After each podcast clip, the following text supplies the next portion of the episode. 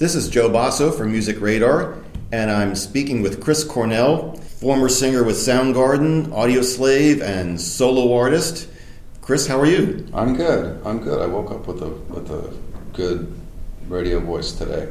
Well, then, then, then this then, is like post three three shows in a row of three hour sets, and and my voice goes down. It, if I wasn't on tour, it wouldn't normally be this low.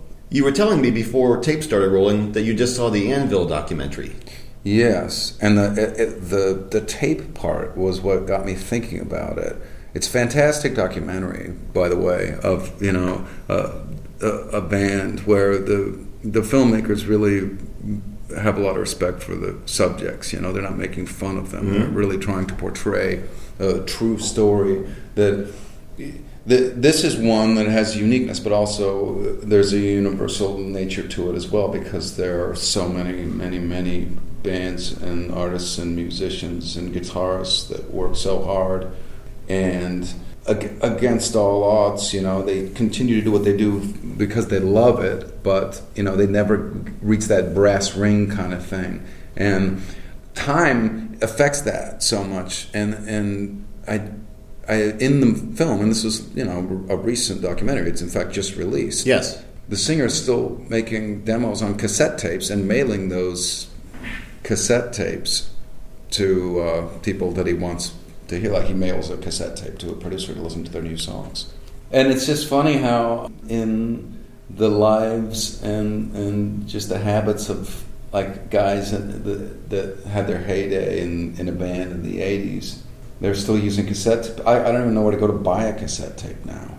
Um, you can buy them at pharmacies, actually. Really? Yes. And I, and I don't have anything. I do think if I really looked hard, I could find something to play it on. Let's start talking about your new record, which is called Scream. Uh-huh. Which is one thing that you're not doing a lot on uh, the record, by the way. You're not screaming a lot. Not really. The, I probably scream more on the songs when I'm doing them live than I do on the album. I do a hell of a lot of singing on it. Though. You do a lot of singing on it. More than I've ever done on anything. Whoops. On the cover, you're smashing a guitar. Mm. No, I'm not. Where you're about to smash a guitar. flying through the air with a guitar. You're flying through the yeah. air. In uh, the middle of the packaging, I'm smashing. You're, you're pre-smash. Yeah. But this looks different than kind of a Pete Townshend smash. This seems, unless I'm reading something into it, this seems to have a different implication. What, what is there a message behind you about to smash the guitar? Not really. Nothing um, of any weight, really the the initial idea of the image was a it's a it's a cool image, powerful image. B it's sort of like a, an un, unapologetic portrayal to the idea that I'm making an album that's not a guitar based album in right. way. But it's not it's not like a heavy handed like statement against guitars. There's guitars on every single song on the album. Obviously, when I tour, like it's pretty much a yeah. three hour event of people playing guitars. so it was, it, but it, it, the initial idea was that sort of you know unapologetic statement that this is going to be a different record, this is going to be a different album. Um, but then it did something else that I didn't really expect, uh, which is that it looked a lot based on what I'm wearing, and my hair was a little longer. Just like a shot that could have came out of the 1990 Soundgarden tour. And in that way, I really liked it because it it was sort of like, in a way, image wise, reclaiming that past, which I kind of mm-hmm. ran away from really quickly. There was yeah. a period in there. As soon as that was kind of like long haired grunge rock god image for people to even talk about or throw around, like the one that was on the cover of Spin magazine or something, I ran from that as fast as I could. Um, you know, I shaved my head, I stopped wearing boots and shorts and whatever else I, you know, could do to not look like that. I think a lot of the question on people's mind, uh, because it is a, a very different type mm-hmm. of album, is why Timbaland? Why did you want to work with him? Well, it was really a kind of a decision that happened based on conversation. You know, it was a quick call, and it was a thought of. Um, you know, here's somebody. once we got into a conversation about making an album, that was really enthusiastic about making a whole album. The idea of working with Timbaland, I knew that it wouldn't be like anything else I'd ever done at all. Musically, it wouldn't sound like anything else. The process of making it wouldn't be like anything else I'd ever done, and that totally appealed to me. I always thought about like adding loops and beats and things like that, sort of into songs and into albums. But you know, it, it seemed to me to make more sense to just go headlong into it and really kind of dive into a dramatic, dramatically different direction for for a minute, and and just kind of rinse everything that I know about making records away from the experience of writing and recording this new record, and and that happened pretty much. What did you learn from Timbaland? Well, it's a it's a process, you know. It's different. There are a lot of things that the first thing you learn, the first thing that I learned is that there's sort of the this universal language called music, where two guys are trusting each other uh, on an endeavor that ended up being like six months long. And we've come we come from completely different cultures. We come from different places geographically, different musical genres, different everything, and our, and our approaches to writing and recording music are completely different. But yet we we got together and wrote 20 songs in, in six weeks. That's kind of to me the the most important thing that I got out of it. That that that sort of cliche music is the universal universal language ideal is pretty intact for me. Mm-hmm. The the if you do the math, you would even I would think like how are these two people going to actually manage to come together given their separate influences? What influences are they going to ha- have to mine to actually be able to write songs and make an album that makes any sense at all? Both of us having such a depth and uh, of, of um, knowledge of music and bands and record collections and influences, it was totally possible, but it was also completely unpredictable. Right. Um, if you listen to, I think if you go and you listen to the first song, Part of Me, it's uh, kind of, in my mind, what someone might expect from the combination of me and Timbaland. But as the record unfolds, it goes into places that don't sound like any of anybody else's record. Doesn't sound like anything I've ever done or he's ever done and that's what's exciting to me about it. Going into it, did you have any idea that it was going to be perceived as such a uh, left turn? Yeah, absolutely. That's that's what obvious. It's not like I haven't done that before, but the, this is more perceptually that for sure.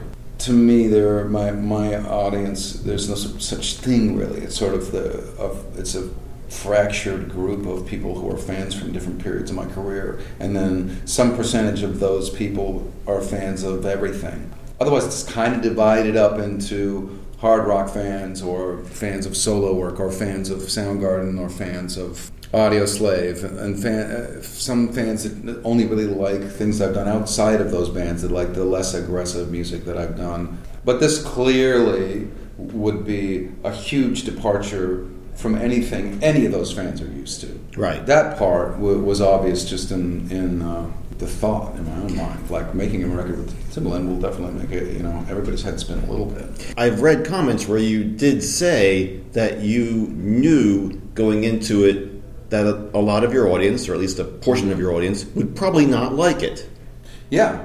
Did that bother you? Because I, I would think, as an artist, of course, you do want uh, people to like your work. Well, it's not that I don't want people to like it. It's that like if I sit down with like if you filled this room that we're speaking in with fans of mine and then we all sort of took out iPods or whatever, you know, a sheet of paper and wrote down our favorite songs, my taste in music is probably gonna be different from everybody else's and theirs from each other and maybe right. theirs from mine and that's sort of what it all boils down to. It's like the idea of creating an audience with music to then service that audience has never really made a lot of sense to me.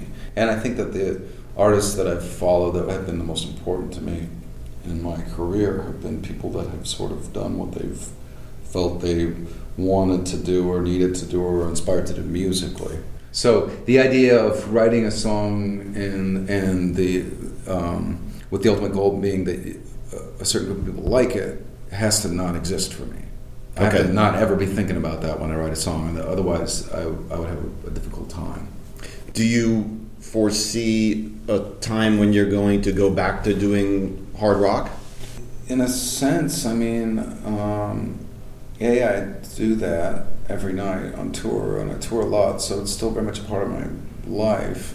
And B, I don't, you know, there's there's never going to be a time when I don't want to go write and perform and record a hard rock song that's new. I, you know, it's like I, I almost look at my career of songwriting as trying to like f- always find that moment, that perfect moment, and that perfect song that, that somebody else has written, but I've never been able to get my hands on. You know, Mhm. there are songs on Scream that are like that. Right. Ground Zero is like that. That's a song, you know, that reminds me of artists that I love from the soul period of, of when I was a child.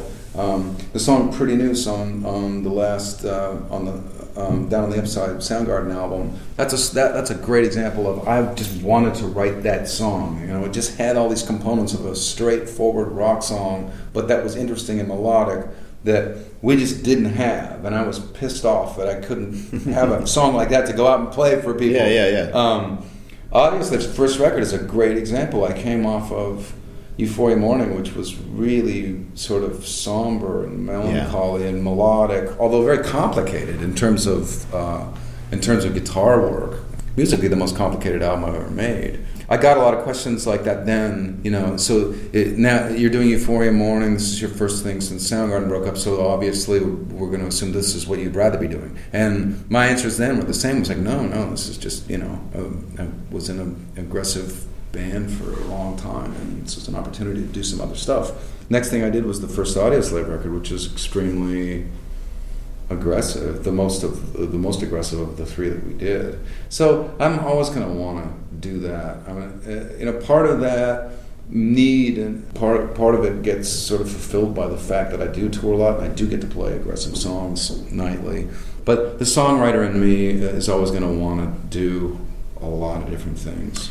A non-aggressive song on the album, but one that I think is, is, is quite nice, is called Two Drink Minimum. Uh huh. Is that you playing guitar on there? No, actually, that the only thing on there from the original session is the vocals. Okay. Because what happened was Jerome Harmon, who who plays keyboards all, all over the album, was he, it was sort of the five o'clock in the morning, kind of winding down on a recording session. He just started playing the melody of what the guitar melody is when you hear it, but he was playing it on keyboard, and it was kind of like a, a Stevie Wonder um, sort of chromatic harmonica sound. And I just quickly came up with the vocal melody and wrote the lyrics and sang it in you know one take over what he played. It's really and nice. Then, and then when I actually wasn't there, they loved it. Tim loved it so much. Everybody loved it. They actually had a live band just come in and play to my singing, and that's what that ended up being. And and uh, somehow or another, and I don't know how. You can maybe research this and help me out because no one's been able to tell me. But a lot of people think that John Mayer played on it. Did you hear that? I did not hear that. Yeah, no. people ask me about the collaboration, which there wasn't one. I even actually tried to get him to play on it at the Oh. last minute, thinking now since everyone since there's a big rumor that he's played on, it, well, why not just get him to play on it? And then when they ask me, I can say, well, it was fantastic. Well, there's a well, there's a there's a live duet that can Yeah. happen one day. Well, yes, can- and then it made me call him, and now we're friends. So it, it turned out really good. So now we can put out to the world, John Mayer, if you're listening, show up at a gig and, and, and, and play this song with him. Speaking of guitar players, want to walk down memory lane here a Uh-huh. little bit. You've worked with two pretty notable guitar players, Kim Thayil and uh, Tom Morello. two very unique guitar players too uh, and also uh, you know in terms of people it's really unusual that i would end up in band situations with two people who are from like the suburban chicago area that are really unusual guitar players that are college educated Mhm, yeah. that are like just that that some that are intellectuals but passionate they like so many things in common but and they're completely different than each other Absolutely. Um, as players. Re- as players and as people, it was really. I remember at one point, once I really started to get to know Tom, thinking, God, it's really weird how there are so many similarities. And you know, you know, you always have to wonder, like, is there some, you know, is there some bigger picture? Is there a reason why I am with someone like that? You know, because to be honest, you know, there's a lot of knucklehead guitar players out there too, and and I include myself in that. I'm a super clumsy guitar player that learned how to play guitar based on the fact that I wanted to write songs so I could have a band that had good ones Right. instead of being in a lot of lousy bands, which is what my up until Soundgarden that was my life.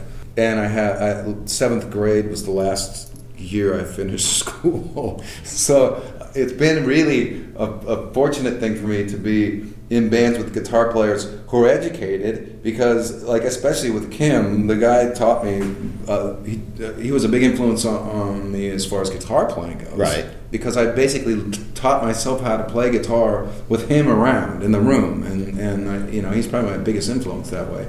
But also just as. Uh, being an intelligent, educated person, you couldn't be around someone like him and not become a smarter person or better for it, you know, especially coming from my background, which is I pretty much went at 14 into the blue collar labor pool.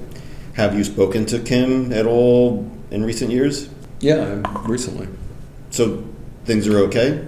Yeah, we've always been good friends. Everyone in the band, we always have gotten along okay. really well recently, of course, on YouTube was uh, this big hit clip mm-hmm. of Soundgarden with Tad mm-hmm. filling in for you and Tom Morello. So you basically yeah. have everybody that like you've played with except for Tad. Mm-hmm. And uh, what, what was that like to see shared that? the stage with Tad though. Okay, because we toured together. So now, what was that like for you to see that?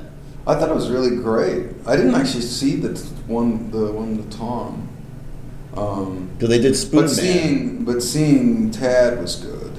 The, seeing Tad with those guys was good because the the timing was kind of interesting. You know, I've done a couple interviews recently about the 15 year anniversary, and I'm not really like an anniversary guy. Yeah, marking time is meaningless to me, but it now you know there's this. It's been 15 years since um, the passing of Kurt Cobain. It's like, you know, why not when it was 11 years or when it's 26, whatever. Yeah. so an even number, three groups of five. Um, but we were at, we were with the band Tad Soundgarden and Tad were touring together in Europe, and so we were all together in the dressing room when we found out that Kurt had been found. Wow! And this kind of to see them together now after doing these interviews, it, it felt good. It made sense to me, especially you know I'm not in Seattle. I don't live there. I'm not around there, and so it kind of felt to me just good and appropriate, you know, and, and um, it it gave me a warm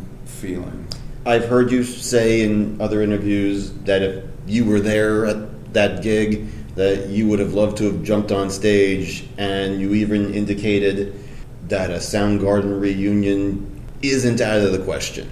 Well, I've said it, you know, since we broke up, because I've prob- every interview I've done pretty much um, since 1998. I've, so that has been part of the subject, right? And it's the same answer always, which is like, you know, I'm uh, I'm someone that is a realist. You never know, you know, what yeah. can happen. Um, I mean, I'm I came from this Seattle underground scene, and I just made an album with Timbaland. So what I, you know, I'm not going to sit here and count out anything. Right. but I guess, I guess, what I'm getting at is, so there is no lasting bad blood between anybody. There was There's, never any bad blood. Oh, okay. Between any of us. I think for me, even and, and also that's the the case with Audioslave. The I've been on tour with a lot of bands. Yeah. I've seen what it looks like when bands and members of those bands don't like each other. I've seen it when they hate each other. I've yeah. seen it when two key members of a legendary band are still touring and haven't spoken to each other face to face in over 15 years, and then we'll speak through their tour manager who's sitting between them. so um, I think of Soundgarden and the Audio Audioslave as being two bands that got along incredibly well in the world of rock bands, and not even that tumultuously, really. The only drama Soundgarden ever had is when we were, were all drunk at the same time and getting into silly drunken drama that happens, you know, no matter what. That's not real and doesn't yeah. matter, which ends up in hugs and tears, that kind of stuff. We we were actually sort of shocked as a band out on the road at how much other bands didn't really seem to like each other's company that much, and we were never like that. And and also my the thing that I really missed the most about Soundgarden and Audio Audioslave really are the relationships with the guys and being out, you know, with them and, and the bonding that you have, especially with Soundgarden because it, it we started from playing small venues with nobody in them. I mean, there were there were actually moments in this Anvil movie that reminded me of the early days of Soundgarden, except for we were in our twenties instead of like instead of our fifties. But you know, showing up at a venue that's been set up by an indie label or an indie promoter, and no one's bothered to promote it, and there's nobody there, and I'm basically we're playing to the janitor, you know, and going through that with them to from that to where we finally ended up with down on the upside, it, you it, that's that's a a lot to go through with with people. You know, those are experiences that that we all have together that you know brought us together and bonded us in a way that's you know it's hard to compare to anything else. If you can put this into words, what was it like in those early days of the quote unquote grunge movement? I mean, you were there in the epicenter, you were part of the epicenter. Did you have any idea that you were upending rock's status quo? No, no, not in the beginning. Because the, the, the, true the true beginning of it, I think, was actually pre um, Nirvana, pre Pearl Jam. Um, pre Mother Love Bone, even really, when the members of you know what ended up being Pearl Jam and Mudhoney were in a band called Green River. You know, sure, yeah. The, the, that was when we everybody we sort of aspired to be part of this mostly U.S. post-punk independent right. scene. That's what we wanted to do. And when Green River put out a record on Homestead, it was like it, it was a huge triumph. That was what we wanted to be a part of, and we were huge fans of different labels, and it was a really vibrant scene. And even now, if I listen to that music or YouTube those artists and see those moments, it's pretty damn vital and strong. And that's all. That, that's what we aspired to, to be a part of. It wasn't until I think Kim Thayil introduced uh, Bruce Pavitt, um, who was someone that did, had a fanzine called Sub Pop, sure. and and Jonathan Poneman, who was a local, became a local fixture. He's from Ohio, but he was a, a I think he helped run the local college radio station, and he was in a band himself and the songwriter himself. When Kim introduced those two, Jonathan wanted to sort of invest in the future of Soundgarden because he had some money and he wanted to really, you know, help us release a record. Kim thought, well, that's great, but you don't know anything about the world of indie records. But here's Bruce Pavitt, and he knows everything about it. So take your money, go over here with the guy that knows what he's doing, and together you guys will can put out records, and it will be great. And and really, that was that all came from Kim's mind, I think, and it was brilliant because together. Bruce knew everything about everything that was cool and hip, and John was like like the best A and R guy you'll ever know. Right. And he started showing up with bands and music, and that was the first time he gave me a uh, a copy of demos from um, Nirvana, which which mm-hmm. ended up being really most of it ended up being Bleach. And he kept showing up with stuff like that. And I, that was when I started to think, okay, this is really not like other places. That how do you keep finding these amazing bands and these amazing bands with like amazing singers and lyrics and and there and there are real songs and because at that point we had already uh, toured around the U.S. and Europe and and played shows with a lot of local talent and not seen anything like what Seattle had. Once Sub Pop sort of could give it a name and sort of present it, uh, you know, via a label, is when I think we all could kind of see, oh, this can change everything. This can be something that actually really has a huge impact. Even still, though, to uh, it took it's a kind of a cultural phenomenon that I don't care who you are, nobody could predict it, and a lot of it was MTV driven.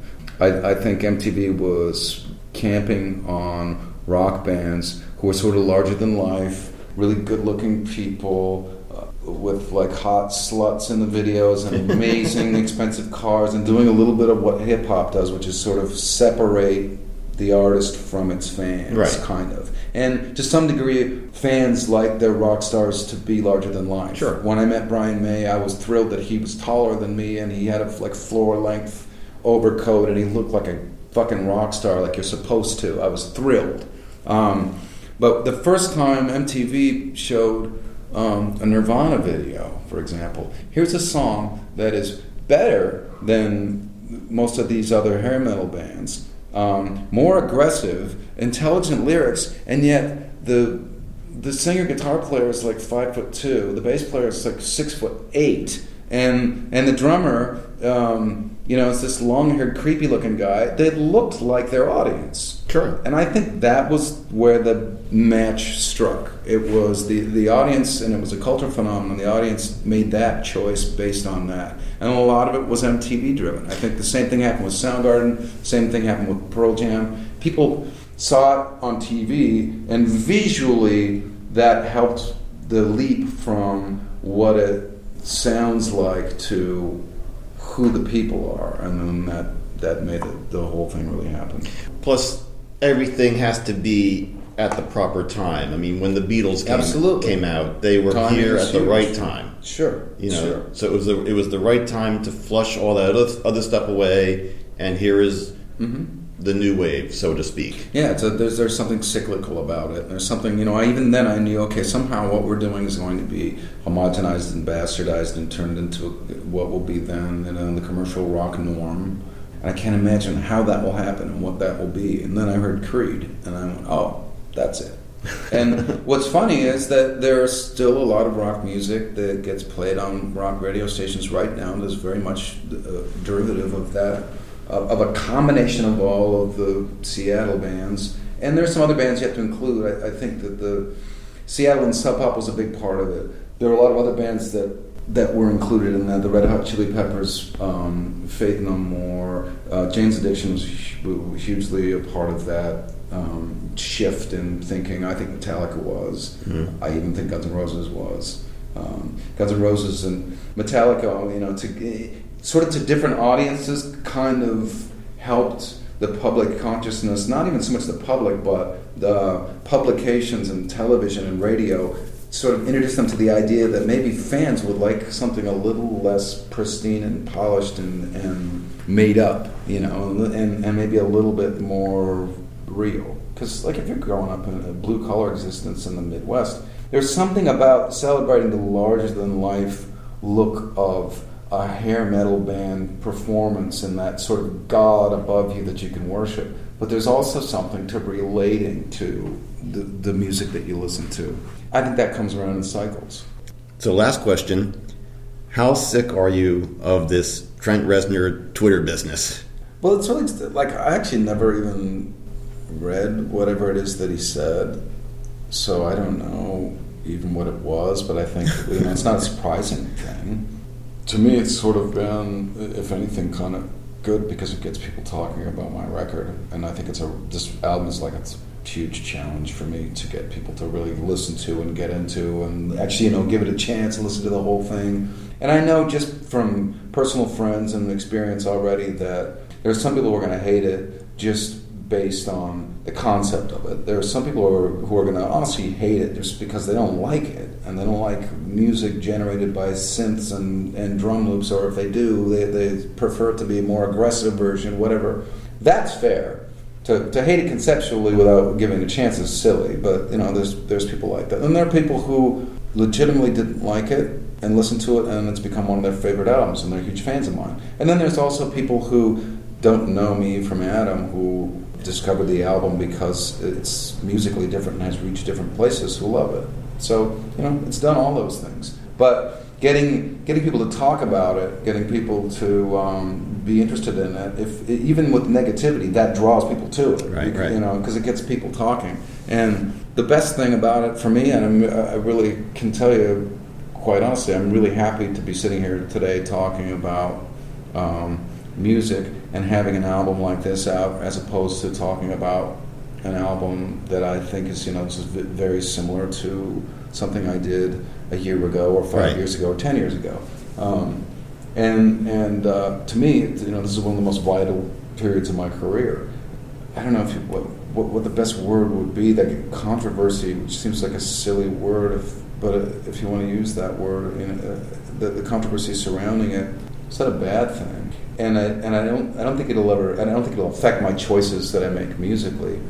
And the exciting thing about it is a seeing new fans, b seeing the faces of people when I'm performing the songs live, and they see it sort of actually how it does all kind of fit in with who I am personally. And it's at the end of the day, I'm not someone that you can easily compare to anybody else in in rock music or popular music. Period. And then in some ways that's a good thing. In some ways it's not a good thing. I'm a, I've been sort of a restless guy who has a huge uh, uh, record collection and wants to participate in lots of different kinds of music as opposed to just uh, being an audience member. You know, it's like if I was watching baseball and soccer and football and basketball, and you know, I want to play them too. Right. You know, it's it's that, and you know, I will never forget my fans, which is why I play three-hour shows and do Mm-hmm. my whole catalog, and I, and I will never lose touch with music generated by guitars or aggressive music generated by guitars. To be honest, I mean, that's it's always going to be a part of, of what I'm interested in, um, but it's always only going to be a part of it. Well, Chris, thank you very much. The, uh, the record is called Scream, Chris Cornell's new record. This is Joe Bosso for Music Radar, and I've been speaking with Chris Cornell. Chris, thank you very much. Thank you.